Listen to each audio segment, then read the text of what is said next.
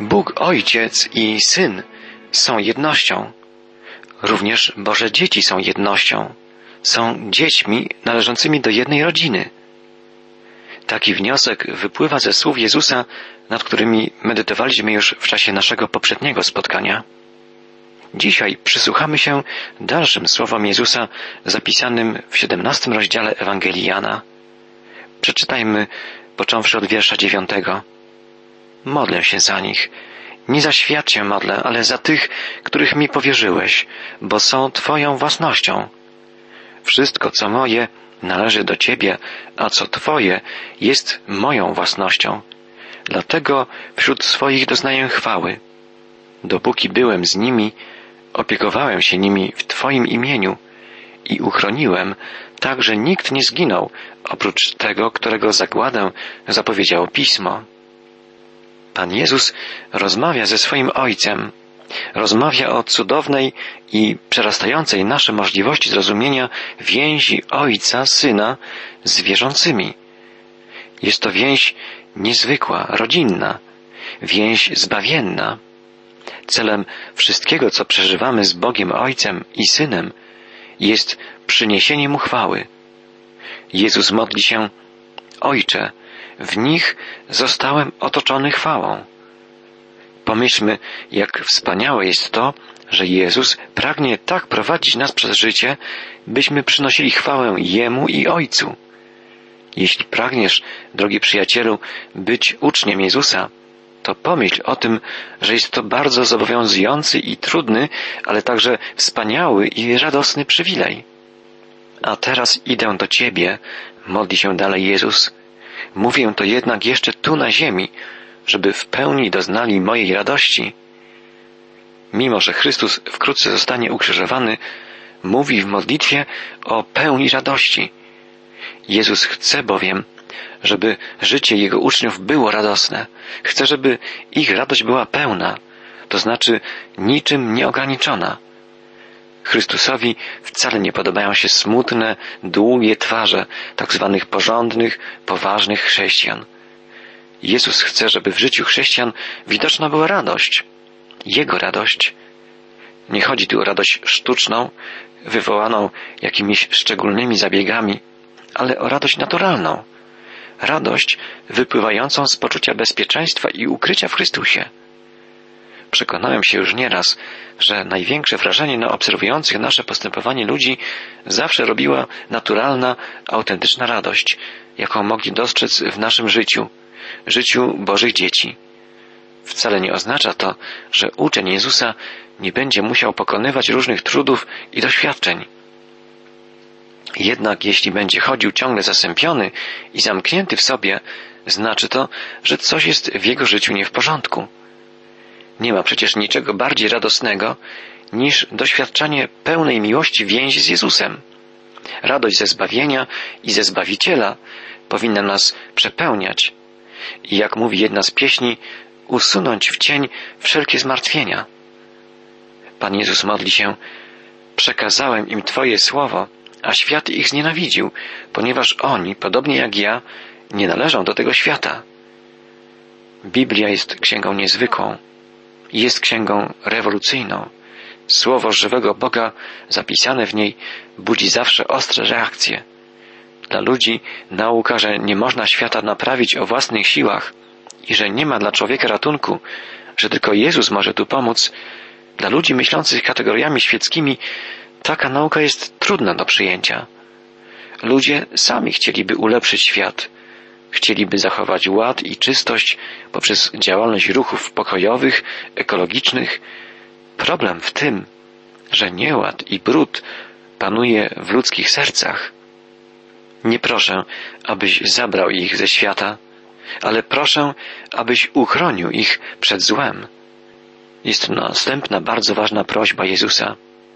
Bardzo ważne, żebyśmy pamiętali, że Jezus nie modlił się o to, żeby Ojciec zabrał nas ze świata. Myślimy o chwili, kiedy Chrystus pochwyci wszystkich wierzących i zabierze ich do siebie. Myślimy, jak będzie to cudowne i rzeczywiście będzie to coś wspaniałego. Myślimy o tym, jak wielkim objawieniem Bożej chwały będzie pochwycenie Kościoła I rzeczywiście będzie to manifestacja mocy i chwały Boga. Ale musimy zrozumieć jedną ważną rzecz.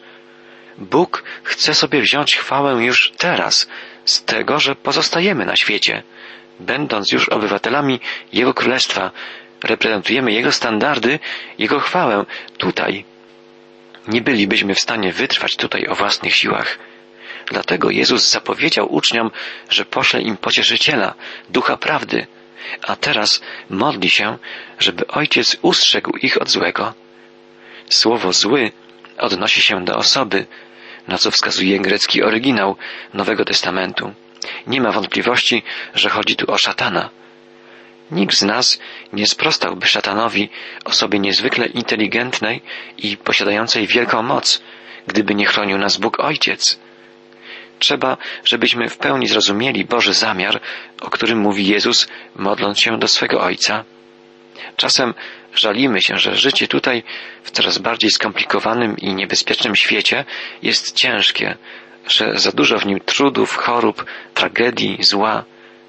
Jezus nie obiecywał nigdy, że życie Jego uczniów będzie łatwe i przyjemne, ale powiedział, nie obawiajcie się, ja zwyciężyłem świat. Wyobrażam sobie, że w niebie każdego dnia wieczorem rozlega się radosne Alleluja i że aniołowie mówią, czy to nie jest cudowne, że tak niedoskonały i słaby chrześcijanin jak Marek Cieślar został zachowany na świecie i że żyje tam dalej, będąc dowodem mocy i chwały Bożej? Jeśli jesteśmy uczniami Jezusa, jesteśmy tu na ziemi ambasadorami Boga, ambasadorami Jego Królestwa. Gdy uświadomimy sobie, jak ważne dla Boga jest to, że trwamy w tym świecie, pomimo wielu napięć i presji, łatwiej nam przyjdzie pokonywać nowe wyzwania i wskazywać bliźnim na Jezusa. Kto mówiłby naszym współczesnym o Zbawicielu, gdyby Bóg zabrał nas z tego świata? Pan Jezus modli się dalej. Oni, podobnie jak ja, nie należą do świata. Uświęć ich przez prawdę. Twoje słowo jest prawdą. Uświęcić znaczy oddzielić. Człowiek wierzący nie należy do tego świata, jest od niego oddzielony, należy do Chrystusa. Człowiek odrodzony żyje nadal na świecie, ale jego życie ma zupełnie inny sens i inny cel niż życie tych, którzy nie zaufali Chrystusowi. Człowiek narodzony na nowo jest uświęcany przez Słowo Boże. Objawia ono myśl Boga, Jego wolę, objawia Bożą prawdę. Gdy czytamy Boże Słowo, odkrywamy, jaka jest Jego wola odnośnie naszego życia i naszej służby. Możemy służyć Bogu i świadczyć o Nim jedynie wtedy, gdy znamy Jego Słowo, gdy żyjemy według Jego nauki. Jak Ty mnie posłałeś na świat, tak i ja ich posyłam w świat. Poświęcam siebie za nich, aby byli naprawdę Twoją własnością. Niezwykłe słowa Jezusa. Jeśli jesteśmy własnością Chrystusa, jesteśmy Jego posłańcami. On posyła nas. Jezus roześle swoich apostołów na cały świat z zadaniem niesienia wszystkim ludziom poselstwa Ewangelii. A więc w pierwszym rzędzie Jezus modli się tutaj o swoich apostołów. Nasz Pan posyła jednak i nas, wzywając nas do kontynuowania tego zadania. Jezus posłał swych apostołów na świat, tak jak Ojciec posłał swego Syna na świat. Chrystus jest zarówno arcykapłanem, jak i ofiarą złożoną dla odkupienia grzeszników. Jego apostołowie również staną się kapłanami Boga i poniosą śmierć dla Ewangelii. Każdy wierzący człowiek jest dzisiaj współkapłanem Jezusa. Pisze o tym Piotr w swych listach apostolskich. Co to oznacza? Że każdy z nas, zbawionych przez Jezusa, wierzących ludzi, powinien czuć się powołany do służenia Mu, do ponoszenia dla Niego ofiar. W czasie reformacji odkryto na nowo potrzebę powszechnego kapłaństwa wierzących. Zauważono wówczas, że każdy chrześcijanin, każdy człowiek Chrystusa może i powinien wzorować się na służbie kapłańskiej samego Pana. Jezus, chodząc po ziemi, nauczał, czyli głosił Słowo Boże i wstawiał się za ludźmi u swego Ojca, rozmawiał z nim często na osobności lub w obecności uczniów. A więc głoszenie Słowa Bożego i modlitwa wstawienna to dwa główne elementy kapłaństwa, które powinny występować i w naszym życiu. Drogi przyjacielu, jeśli jesteś własnością Jezusa Chrystusa i pragniesz żyć jako Jego uczeń i chcesz wskazywać na Niego innym, to możesz i powinieneś to czynić. Możesz i powinieneś być współkapłanem Chrystusa. Możesz i powinieneś głosić Boże Słowo. Będziesz do tego zdolny tylko wtedy, gdy sam będziesz się karmił Słowem Boga. I pamiętaj, że głoszenie prawd Bożych to nie tylko mówienie o Nim, ale i czynienie woli Boga. Nasze czyny mówią głośniej niż słowa. Pamiętaj też, że drugim niezbędnym elementem służby kapłańskiej, Chrystusowej służby kapłańskiej jest modlitwa. Mówię pamiętaj, a powinienem powiedzieć pamiętajmy. Pamiętajmy o ludziach, których znamy, a którzy tak bardzo potrzebują pomocy. Módlmy się o nich, bo tak czynił nasz Zbawiciel. I tego przede wszystkim potrzebują zagubieni grzesznicy. Potrzebujemy tego my sami. I jest to miłe naszemu niebiańskiemu Ojcu. A więc módlmy się, będąc w domu, idąc do pracy, módlmy się, wstając i kładąc się do snu. Módlmy się w pojedynkę i módlmy się wspólnie.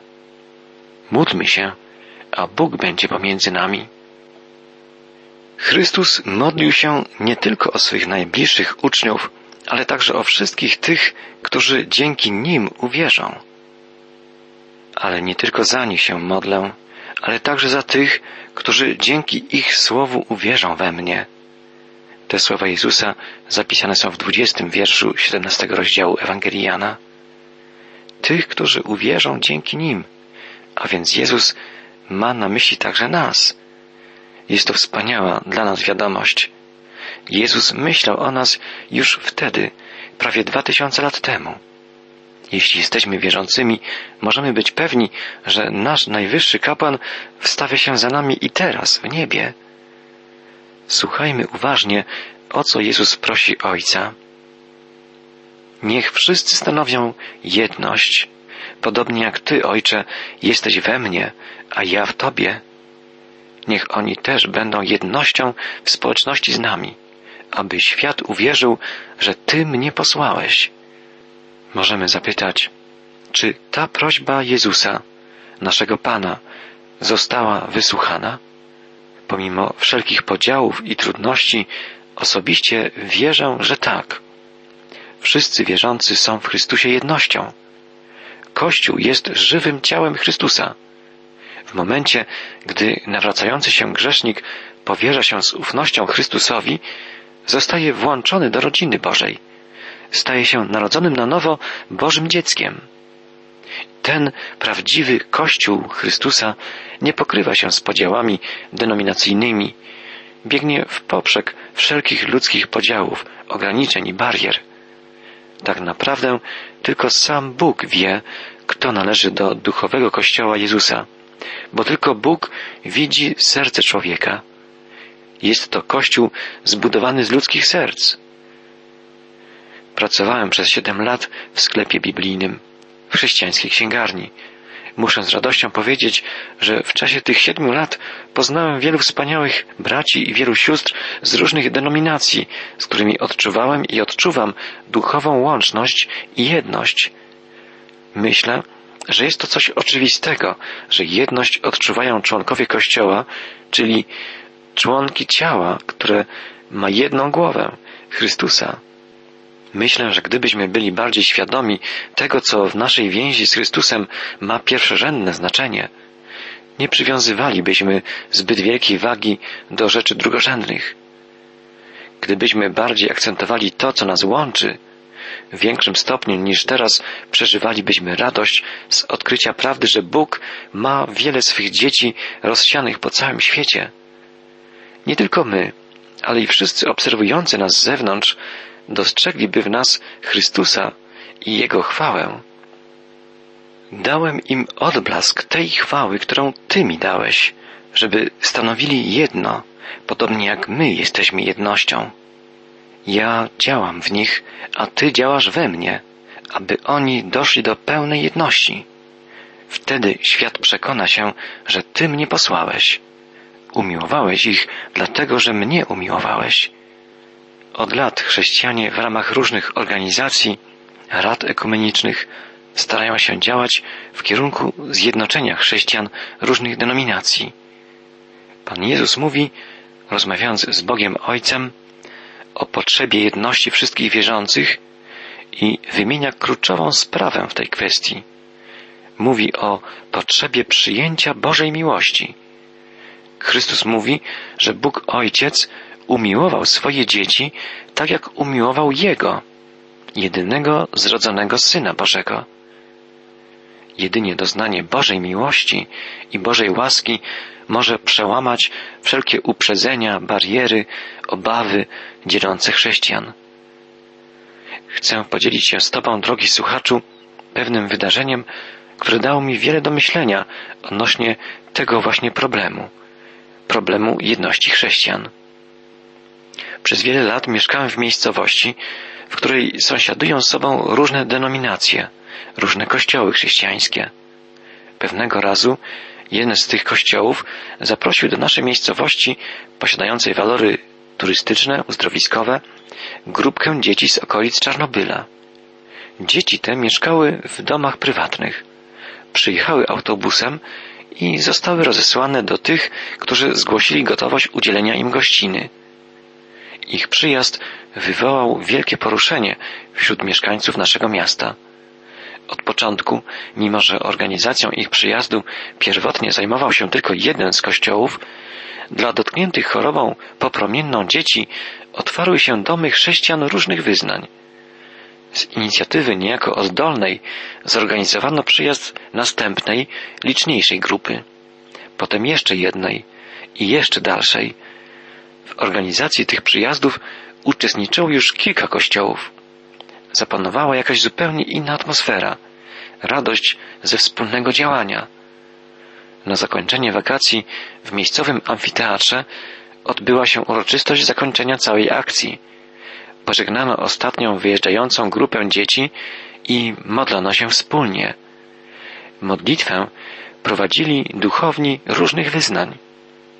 Mieliśmy wtedy wrażenie, że straciły znaczenie dzielące nas, wyznawców różnych kościołów, bariery. To, że mogliśmy wspólnie pomóc chorym dzieciom, dało nam wiele radości i sprawiło, że poczuliśmy się jak bracia, bo jesteśmy braćmi. Jezus modli się, aby zespolili się w jedno, aby świat poznał, żeś Ty mnie posłał i żeś Ty ich umiłował, tak jak mnie umiłowałeś. Ojcze, pragnę, by ci, których mi powierzyłeś, byli ze mną tam, gdzie ja będę. Chcę, żeby zobaczyli blask tej chwały, jaką mnie otoczyłeś, ponieważ umiłowałeś mnie jeszcze przed stworzeniem świata.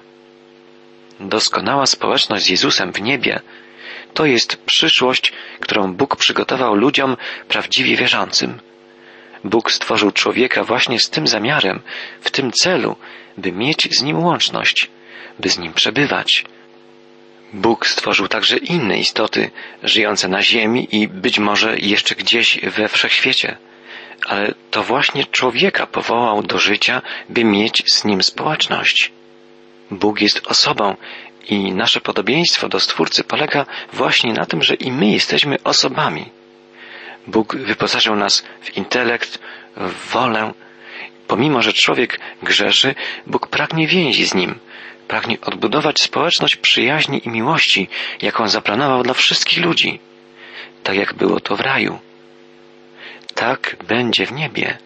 Wszyscy zbawieni przez Chrystusa ludzie będą przebywać z Bogiem. Wszystkie owce Bożej trzody będą bezpieczne w jednej owczarni, w owczarni dobrego pasterza.